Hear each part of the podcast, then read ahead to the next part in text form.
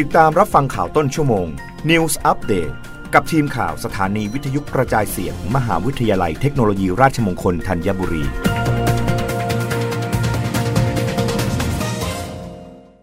รับฟังข่าวต้นชั่วโมงโดยทีมข่าววิทยุราชมงคลธัญบุรีค่ะ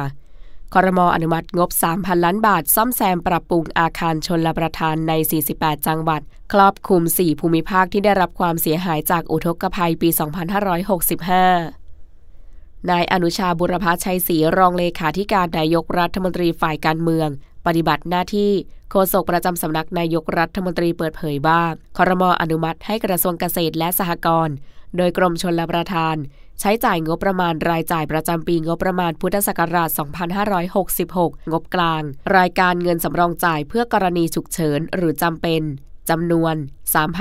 3,092.72 ล้านบาท เพื่อใช้เป็นค่าใช้จ่ายโครงการซ่อมแซม ปรับปรุงอาคารชนลประทานที่ได้รับความเสียหายเนื่องจากอุทกภัย ในปี 2565 รวม 1,167 รายการ ในพื้นที่ 48 จังหวัดของภาคเหนือ ภาคกลาง ภาคตะวันออกเฉียงเหนือและภาคตะวันออก ซึ่งได้รับความเสียหายจากอุทกภัย จากอิทธิพลของร่องมรสุมกำลังแรง และพายุโนรู เมื่อเดือนกันยายนปี 2565 เพื่อซ่อมแซมปรับปรุงอาคาร และระบบชนลประทานที่ได้รับความเสียหาย จากอุทกภัย และการใช้งานให้กลับคืนสู่สภาพเดิม หรือมีประสิทธิภาพสูงขึ้น มีสภาพพร้อมใช้งานและมีประสิทธิภาพในการบริหารจัดการน้ำให้ดีขึ้น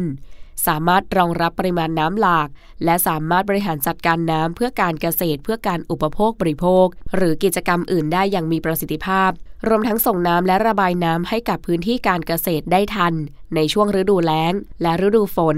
โดยมีแผนงานซ่อมแซมปรับปรุงอาคารชนลประทานที่ได้รับความเสียหาย ครอบคลุมทั้ง 4 ภูมิภาคจำแนกเป็น 1. การปรับปรุงงานชนลประทาน 11 โครงการ วงเงิน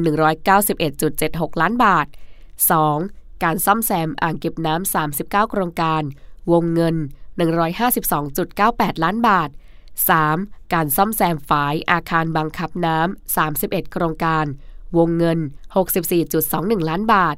และ 4. การซ่อมแซมคลอง ระบบส่งน้ำ 523 โครงการ วงเงิน 1,079.34 ล้านบาท และการซ่อมแซมระบบระบายน้ำ 563 โครงการ วงเงิน 1,604.43 ล้านบาท รับฟังข่าวครั้งต่อไปได้ในต้นชั่วโมงหน้ากับทีมข่าววิทยุ ราชมงคลธัญบุรีค่ะ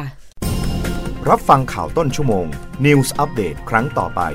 กับทีมข่าวสถานีวิทยุกระจายเสียง มหาวิทยาลัยเทคโนโลยีราชมงคลธัญบุรี